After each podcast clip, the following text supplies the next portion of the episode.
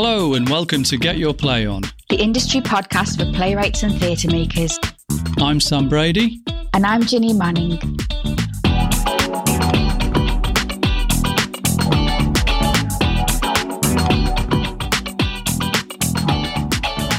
For this episode, Sam and I spoke to playwright and all round amazing human being, Simon Vinnicombe.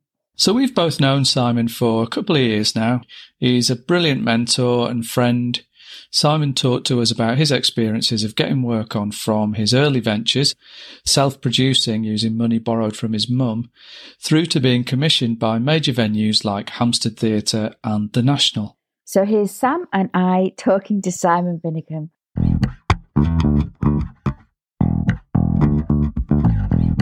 I wrote a play. I don't really know why. I went to drama school when I was 24 for a year at Drama Studio London. Uh, did my year there, which I really enjoyed. Actually, it did me a lot of good, mostly as a human being.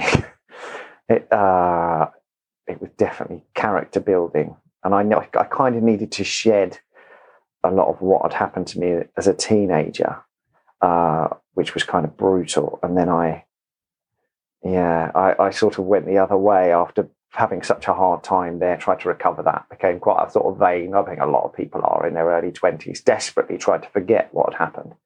And then to go to drama school, had to sort of confront a lot of that stuff because you can't be vain. You can't cling on to your dignity when you're, you've got to make a dick of yourself and be relaxed about it.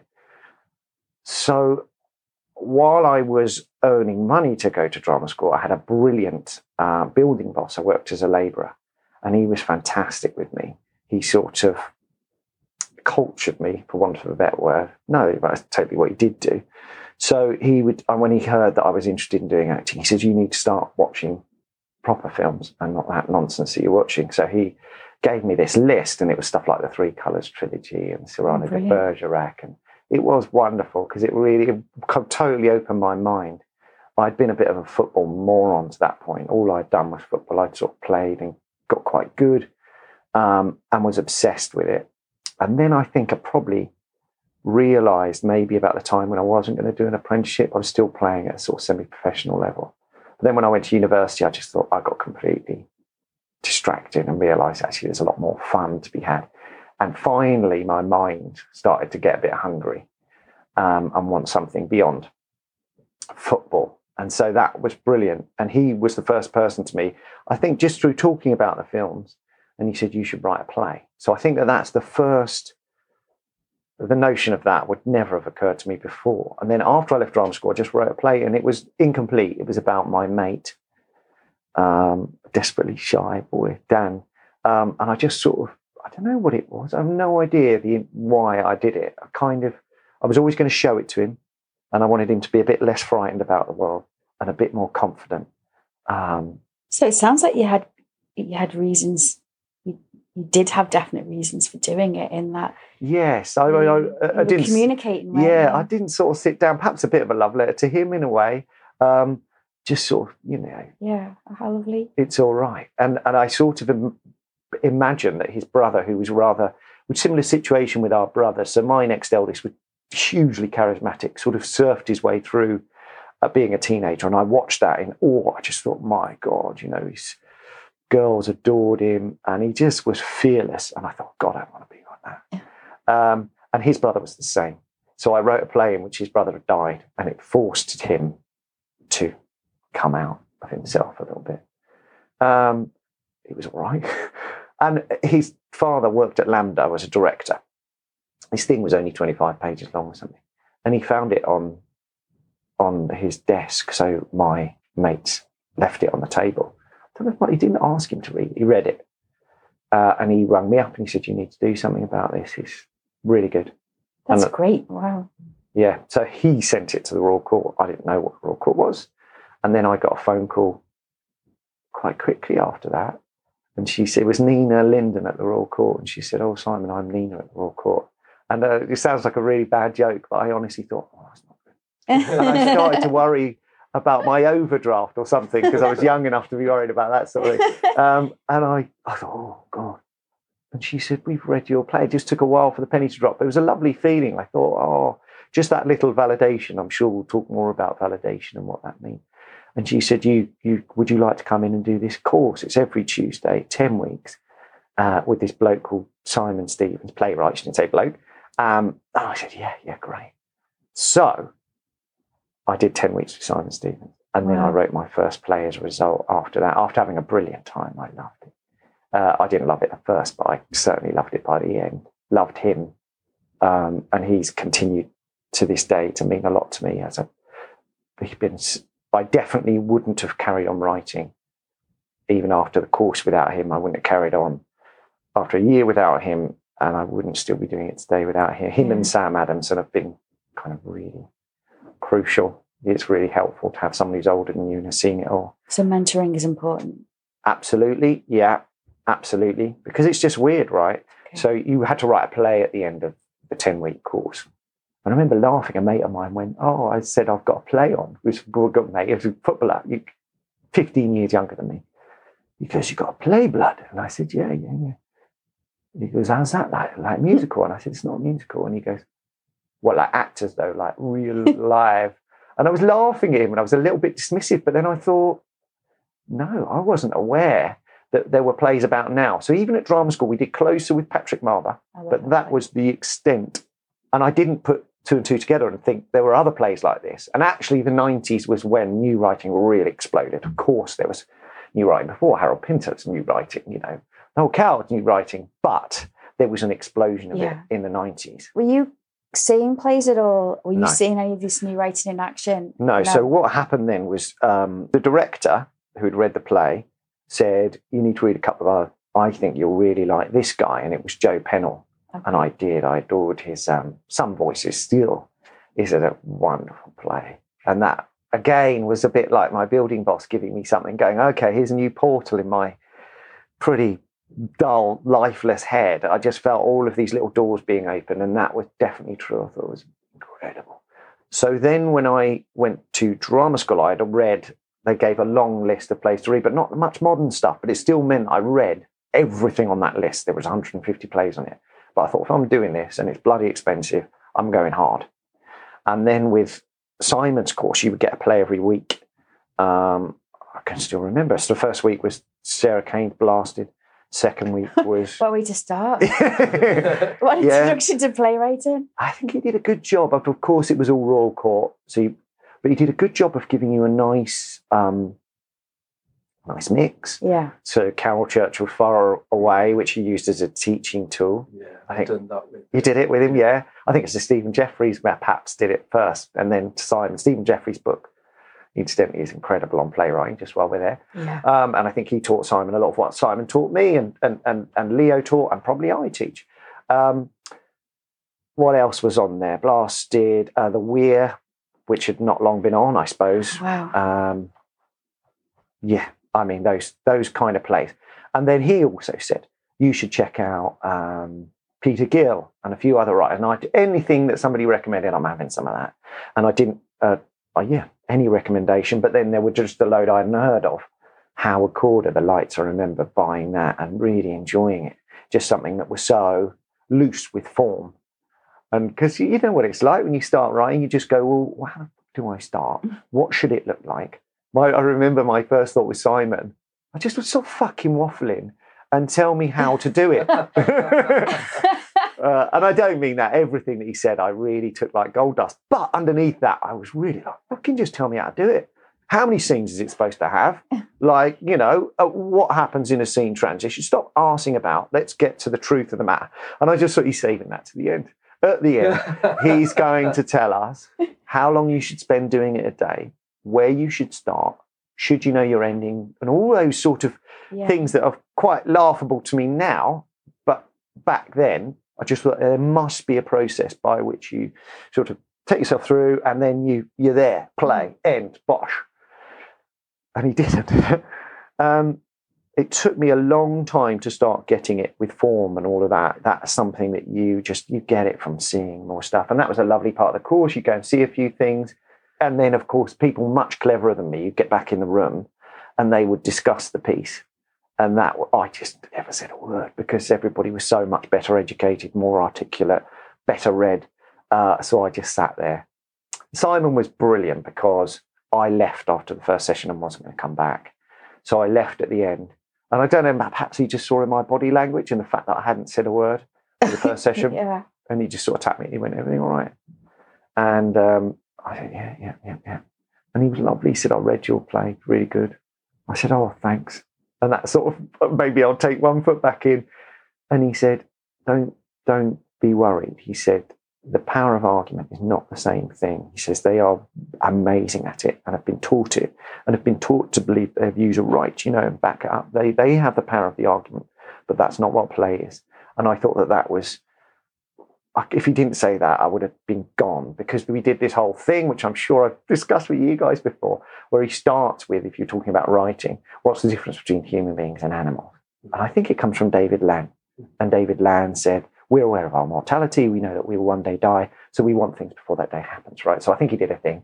Something you want by the end of your life, something you want in five years, something you want in a mm. year, something like now. And so I was split up in a group with a couple of other guys and a girl who had been to, I think two of them have been to Cambridge and one of them have been to Oxford. And I, I can't remember what I, I think I said feeling or something really quietly and meekly. And they just launched into all of these different and they talking about Socrates and uh, you know they had a wonderful understanding and they were trying to put it all back to the, the birth of story structure about which I knew nothing all this synthesis antithesis uh, thesis it all just flew over my head and you know I had a slight inkling of what who Socrates was but I was a lot more familiar with the Brazilian footballer uh, as you know as bad a gag as that is and I felt really ashamed by it and it was my own fault. I was given, you know, I certainly wasn't privileged, went to a normal state school, but I was a dick within that, you know. Although I was struggling as a teen, I was a real idiot and lazy.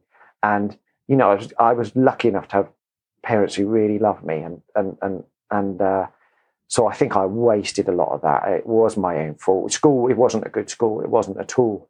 But I still didn't take the chances given to me to to step forward and you know Yeah. read some fucking books. But it takes it's like it takes commitment, it takes perseverance and and like quite a lot of basically exploration and confidence in yourself to get to the point of writing and getting something put on. And do you think that you could only have done that with other people's help, like very early on in your career? How soon did you, did you get to the point where you're like, I know this is a good play, and I'm going to get it put on a stage? Yeah, I didn't.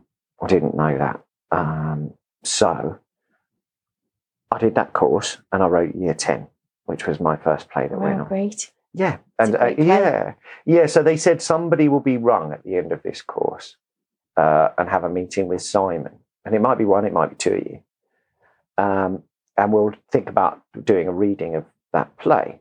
Just one, just one or two. One or two was sort of how, and they said we might, and they didn't. They never did year tennis reading, but he did ring me up, and that was the first moment I can remember ringing my friend who was on the course, and she went, "He's rung you, hasn't he?"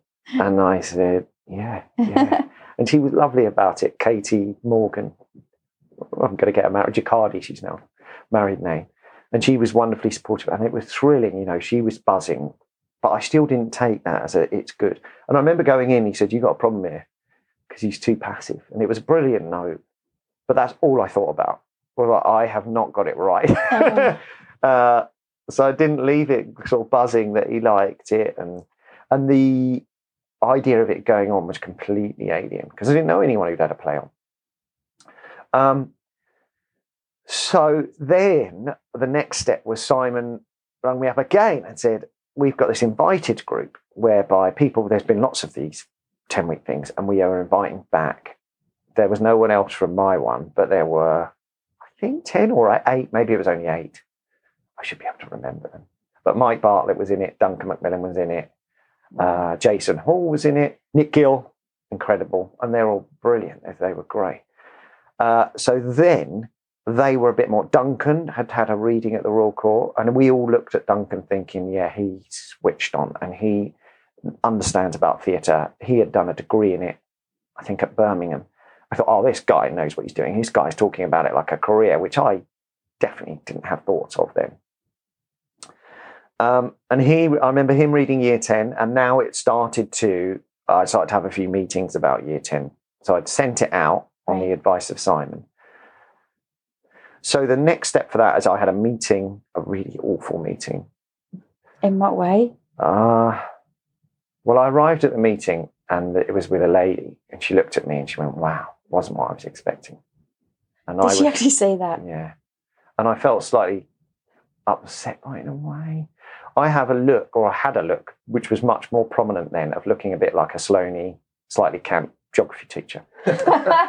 And I think the perception of me having read year 10 was this white geezer would come in and go, all right, mate. And I, I- no one had ever had a conversation to me about class before. Hmm. But when I got to the Royal Court, it's like people couldn't shut up about it. And I had no, I'm like, what are you on about?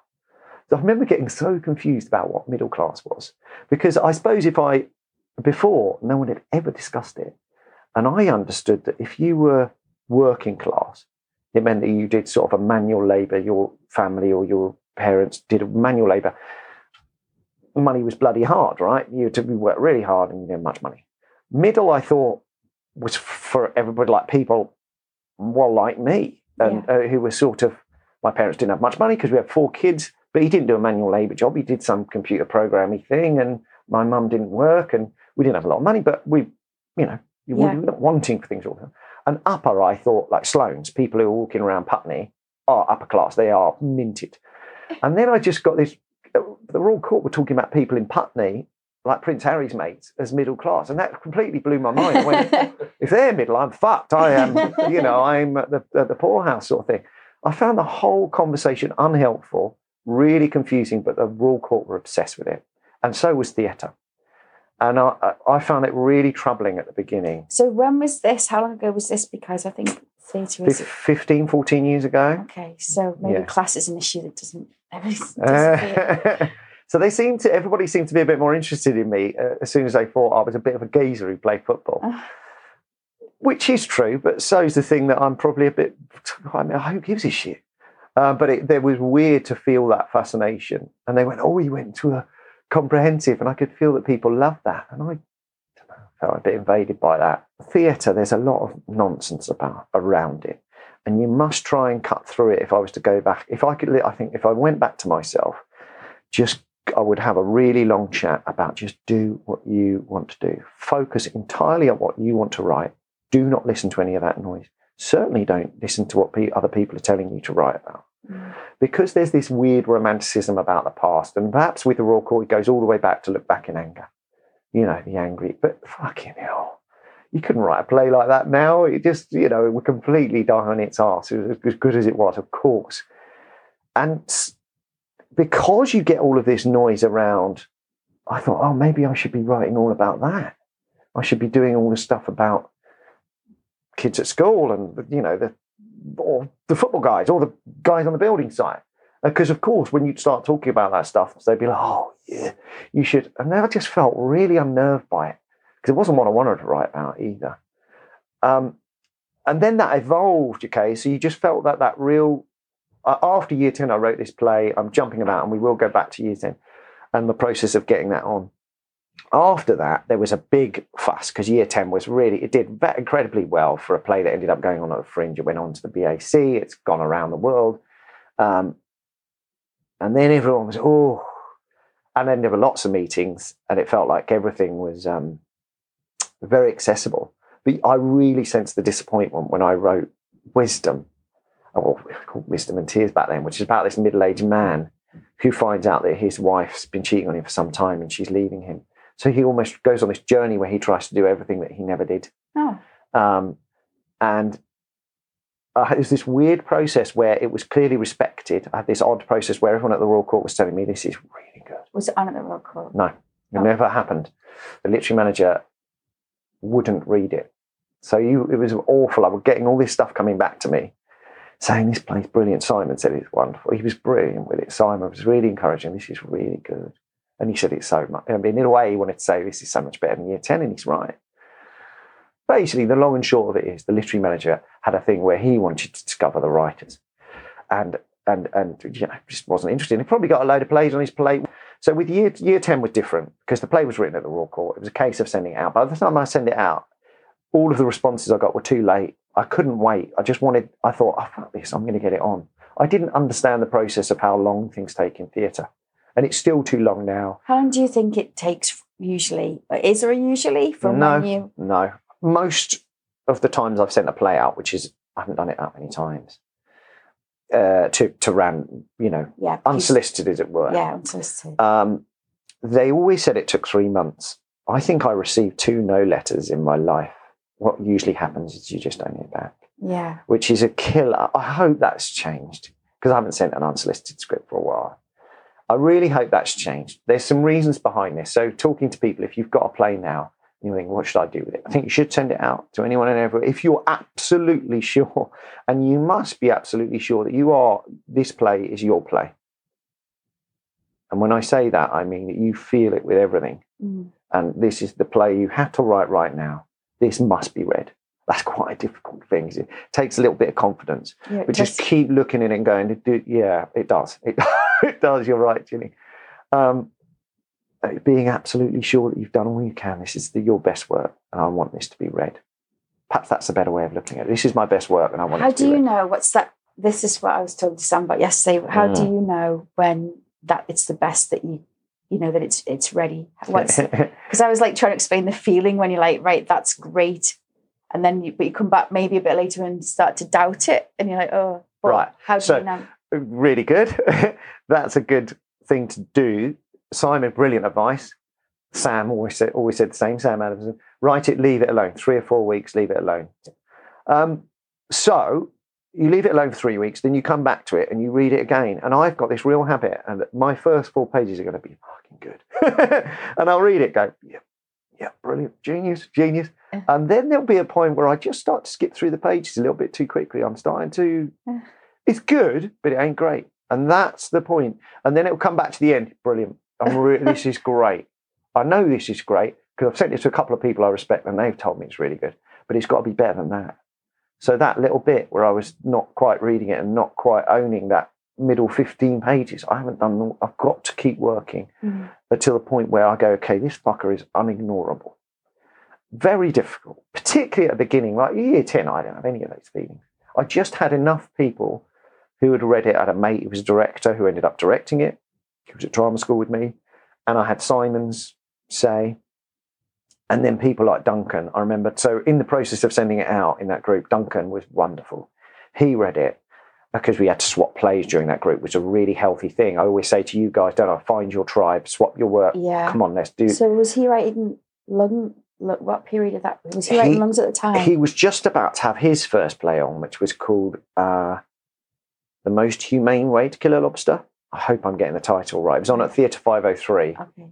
because there's another documentary that I love, I think, which is called How to Kill a Lobster. I think it's called The Most Humane Way to Kill a Lobster. We all went to see that during the course, so Duncan was even more impressive to us. uh, um, you know, odd because you had Mike in that group as well, who was very shy actually, uh, who I probably befriended more than the others. We stuck together quite a bit. Um, fiercely intelligent, but so modest with it, and so you didn't really suspect it. And he only really showed you little bits at a time. I, I guess he hadn't found his stride just quite yet. Um, whereas Duncan spoke so confidently and just seemed to know what he was doing. He said to me, "This is fucking brilliant." He just said, "This." It's like three things happen on every page. And, oh, is that good? um, he just, he says, it feels like they're going to come off the page and punch you at any moment. And I thought, oh, that's, he's just so, he's always been like that. He's so generous about other people's work. So that gave me a bit of belief. I thought, well, if the clever guy thinks it's good, Simon thinks it's good, etc. I, and then Max, the, the guy who I'd gone to drama school, was like, well, let's just get it on. Fuck those people. So we did do it. And the, obviously the actors did it unpaid. I wouldn't do a gig these days with anyone not getting paid. But sort of, if you're of a similar mindset, they all wanted to get a scene. Uh, we did do it, and we had a one amazing. Peter Pacey was the teacher in it, and he was just. And I thought for him to do it for nothing was amazing. And he did. I remember he was brilliant. It's a big decision, isn't it, to self-produce? Yeah, I was really struggling mentally. I was falling apart a bit because that whole thing of like I've actually borrowed a few hundred quid from my mum. It's a stress, isn't it? Of course. It killed me. It just made me think I've made no progress. You know, I want to be at this point in my life, and I'm still a fucking baby. You know, uh, and what am I doing? What am I doing? This isn't. You know, it was awful. And then just this series of things happened. Peter Pacey, I really remember just before the dress rehearsal, first run through, and he went, "This is a hit" at the top of his voice, and it was really emotional for me because I really respected him, and I dismissed it. I went, "No, it's a play about teenagers. It's not about anything like big or bold. All the things they'd said at the Royal Court must be thematically large. You must be saying something about the world.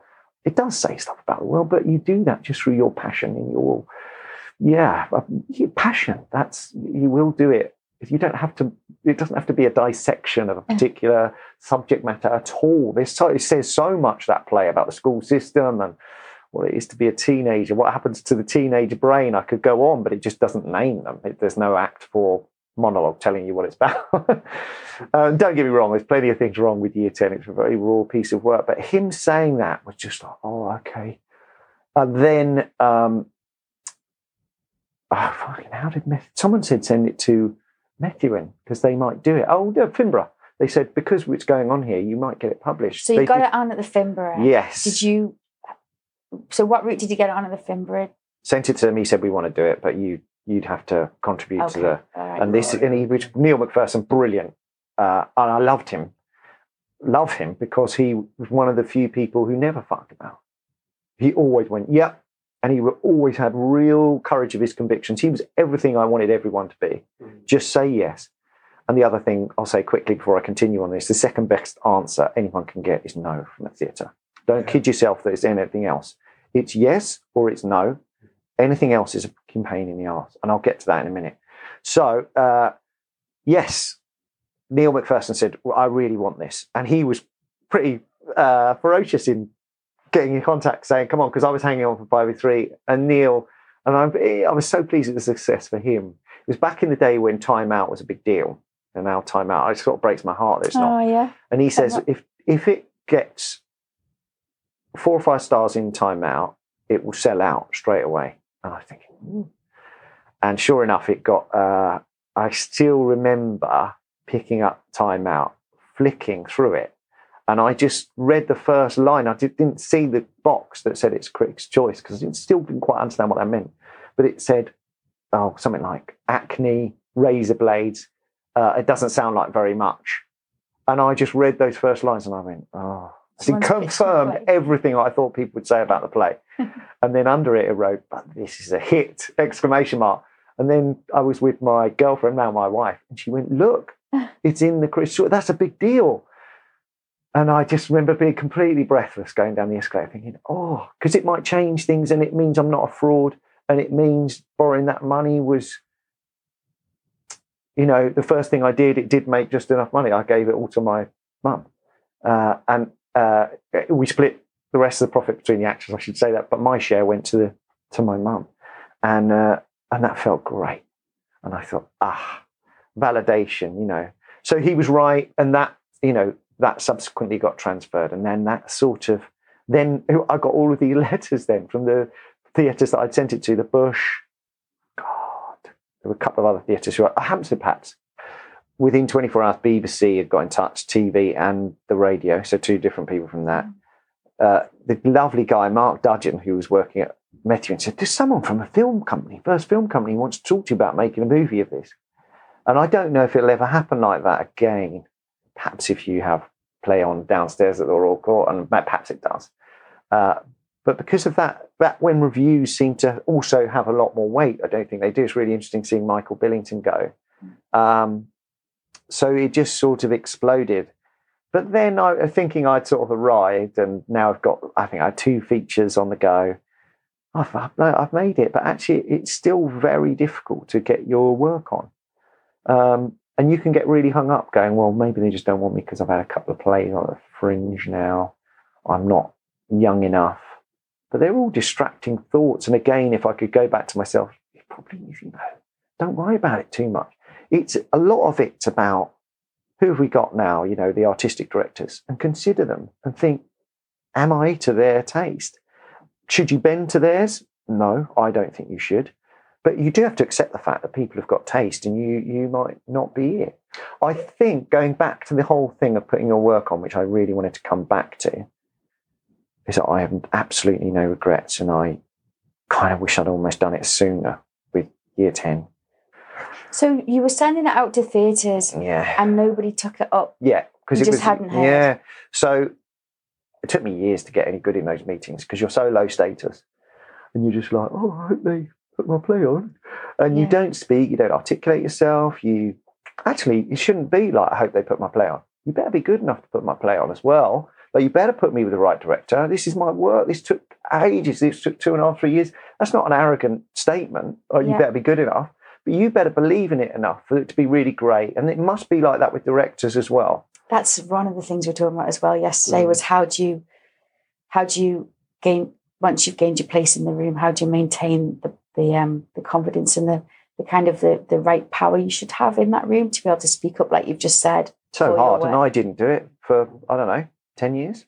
The first one of those. So after year ten, I wrote uh, Wisdom and Tears.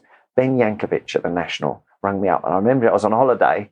Year ten had just gone on, and he said, oh, "I work at the National," and I'd sent it to them. I must have, and he got back to me within the three months. He would have been one of the two who got back to me. Um, but it wasn't a no. He just said, "Well, I'd like you to come and meet me," and I just thought, "Wow." the National's good, isn't it? I didn't know much about it, but that's it, isn't it? That's brilliant. I definitely knew the National. I'd seen a Mammoth play there, and I just thought, oh, wonderful, you know, because at that age, it's like I don't want to disappoint my parents. I don't quite know what I'm doing with my life. So if I could just be good at this, everything would be all right, you know. Just desperate state of confusion of not quite knowing what you're going to do, and hoping that you'll be good at this, and then maybe eventually be able to earn some money out of it. Anyway, the national felt like a big deal. But then you go to that meeting, and Ben was brilliant. Ben said, "Look, bit weird this." He says, "When you have these meetings, part of what we're doing is saying we just need to check that you're you, and the play came from you." As ridiculous as that sounds, Wow. and I thought, "Oh, that's a can't quite wrap my head around it." But I suppose there are frauds out there, and there are. He always said there's a big difference between a journalist and a writer.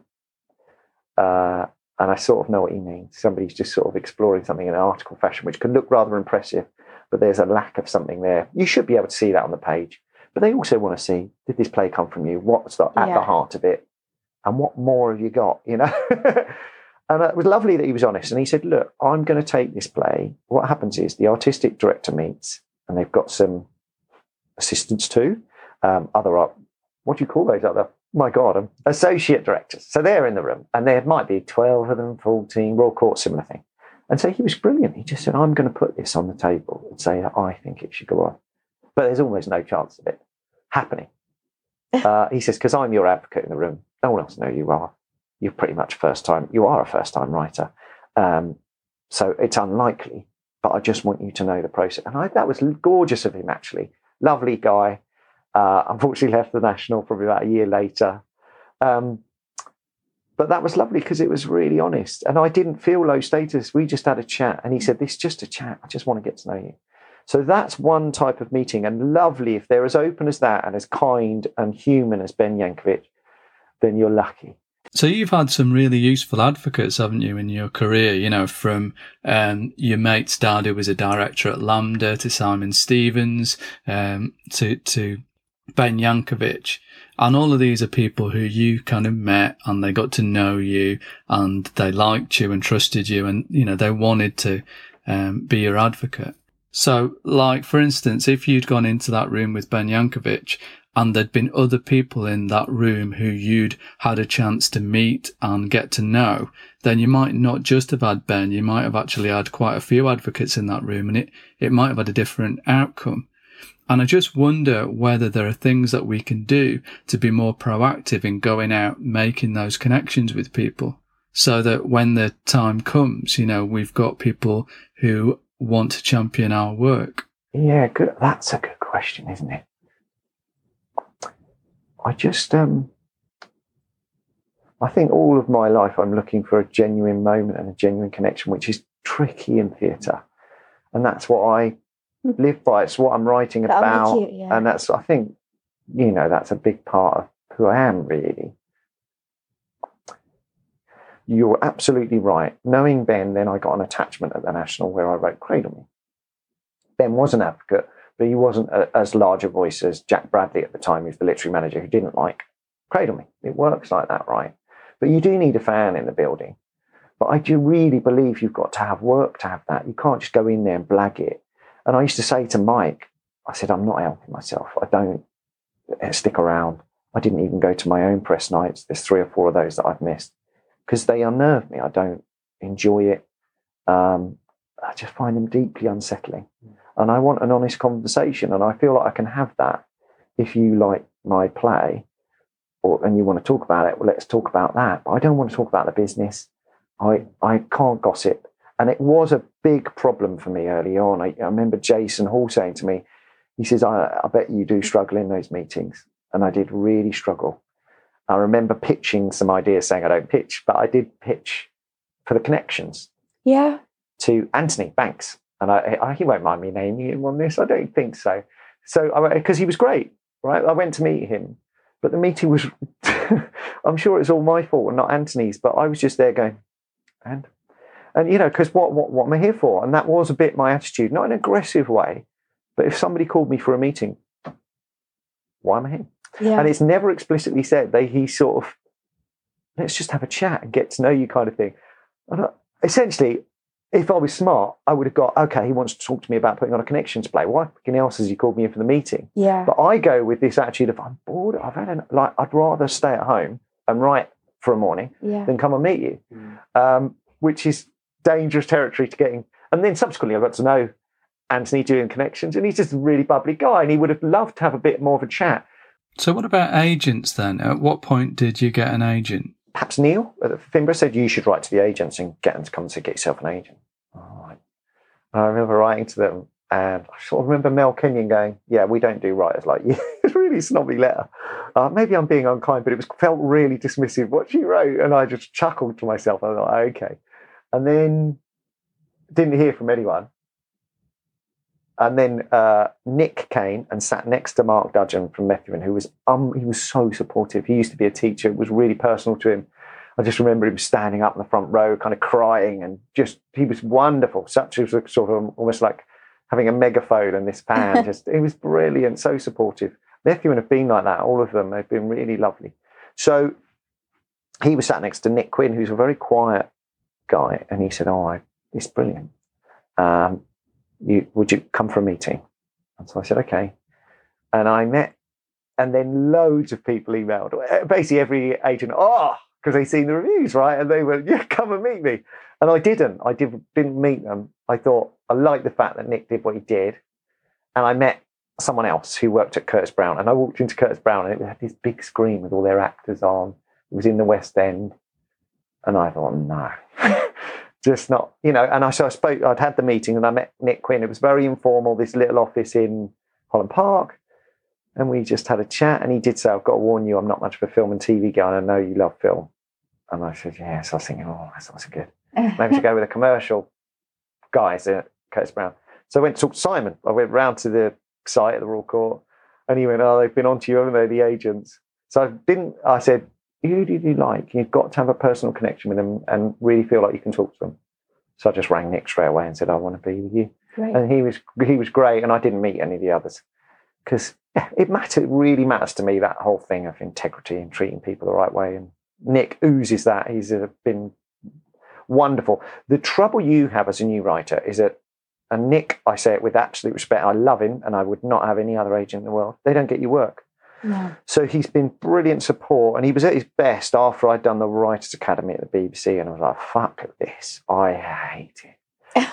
You know, I don't. So you got under Writers Academy. Where was that? that After- was so that was a product of i'd had a couple of years of this theatre and getting quite fed up with how things were working about the, the wait time and feeling like i'm not making money and not getting honest answers from people and so i thought well maybe i'll do that and actually it was terribly it, was well paid because you got paid being taught in the class and i loved learning about film uh, john yorke and I just loved it. I think, as you guys know, I, I love talking about stories and story structure and, and movies. So I really love that bit. But then when it came to writing, continuing, not, I'm not above soaps or any, I'm not above anything. Just, you know, yeah, there's no cultural snobbery here. Yeah, I just, you wrote for EastEnders in 2010. yeah, yeah, I hated every second of it. And I was, and I, uh, not because I, I am well, I'm the opposite of better than it. I, I do not feel that way at all about anything. I can't tell you some of the nonsense that I watch and read. But um, so it's not about, oh, I'm a theatre guy. And I, I just couldn't connect with it. I watched it as a child and I think I would have written a brilliant one when I was about 12, 13. But now I'm so separate from it. And I tried to write storytelling is all about a character changing. And fundamentally, soap is not. Uh, and I struggled with that tremendously. Yeah. So I was really poor at it actually. And that whole frustration of um, you know, writing stuff and then someone going, maybe you should just I can't, you know, back off. Having a script editor try and sort of tell you how to write dialogue. No, no, no. I mean, no. I don't want to be critical of those things, but I just could not. And then I had a lovely meeting with John Yorke here. Uh, he was really good. He said, You've got to write a Holby City next. And I just said, I don't understand what the fuck that is. I don't get it. You know, and he went, I really don't think you, I, you will want to give up writing if you do it. And it was brilliant of him to say, wow, that, because that's some advice. yeah. And I just went, yeah, That's being discerning. We were talking about It being is, discerning yeah. as well and choosing what you spend yeah. your time doing. So he was actually really good, although John could be quite clumsy and uh, with the greatest respect, lack humanity sometimes. He was really a bit rash sometimes, but he was he was really kind with me. I think he was very nice to me, and I took I loved his film session. So I did actually take a lot from that. But then it was 2010 that paid for me to get married, and and then I had a son, and then when he was um, six months old, he got type 1 diabetes. We were told he was going to die. And my life completely transformed from then. And um, it became really, I just couldn't do the things that I used to do. Mm. So while you said I've been prolific looking at my CV, it killed me because George's condition meant that in the beginning I was having to treat him medically 45, 50, 60, 70 times a day. And we've got me and my wife, he was in hospital for a long time. It's a very tricky condition, and money was just disappearing because neither of us were working. We're just desperately trying to keep this boy alive. Yeah.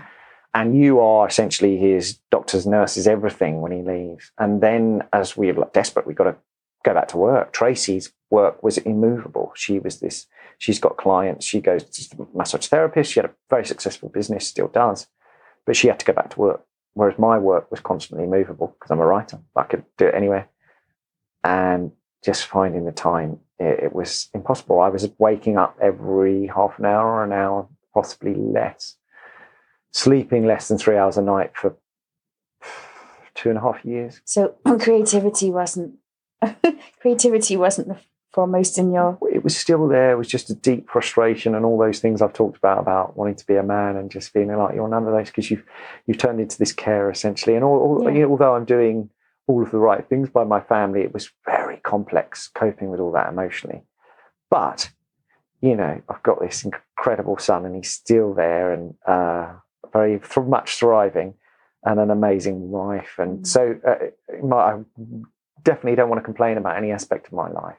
and so are you so obviously we know you because you taught us and Yeah. it was a brilliant course and obviously I I know that you had other you were having other courses on in venues in London. Is, are you finding time to write as well as teach now? Well, so yes is the answer. I have written a new play for the first time in ooh, two and a half years. So, uh, which we have an actor for. It's top secret, but he's a, the dream of who I could want to do it. So Oh, I definitely can't say. it. Congratulations. Or maybe I could say if we, when we get further down the line, and I can tell you. But um, it's everything that's happened over the last eight years. It's this play. It's deeply personal, and um, uh, and So it's all your about that tissues. thing of trying to be a man. It's a tough watch, Yeah. um, but I'm Oh, that's great. really though. proud of it. And What um, stage are you at with that? finished. It's done. it's So he's and now you've got you've got the actor. Yeah.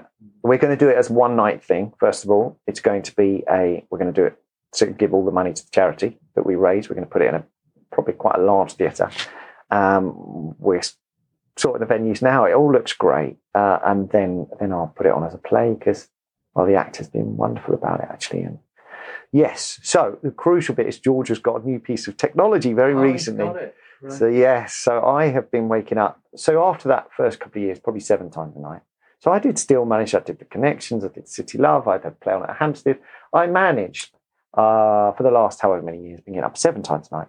this piece of technology has steadied his blood sugars overnight. Oh. And uh, for the first time since January, there wasn't a single time that an alarm went. I'm still waking up, but twice a night maximum for the last three weeks. The first Wow. night it happened, I slept nearly six hours. I haven't slept six hours in eight years. So, uh, and the next day I wrote half a screenplay. Ah, And my wife just sort of giggled. We both that's crying amazing. on each other. But um, yeah, it's the happiest I've been in eight years because I, I know that he's safer and uh, That's brilliant. and I feel, you know, really hopeful that I'll be able to write a lot more. And but you know, everybody's uh, everybody has stuff going on in life, and but it's difficult with theatres. I remember going for the meeting with Hampstead, and they said, "Where have you been?" Yeah. and it is tricky because you just feel like you're disappearing, and that thing of you said of making a presence being felt, and it just felt like it was completely going away from me. And theatre changes. There's such a quick turnover of staff. Perhaps not always with the artistic director. Some people stay for a while because that's probably the better paid job. But some of the others, you know, the literary teams that you will build relationships with turns over quick. So suddenly, no, it feels like no one knows who you are, and they don't know why you've left. And then maybe they just think, oh well, he just, you know, he wanted to be a dad, and he's not bothered about it anymore. And you're like, oh, I do, I want to, yeah, you know, right. But everybody has stuff, you know, birth, deaths, marriages, divorces, bigger stuff, illnesses, yeah. So Simon, thank you so much for coming on the podcast. It's been absolutely fantastic talking to you and uh, very inspiring. thank you. Thank you.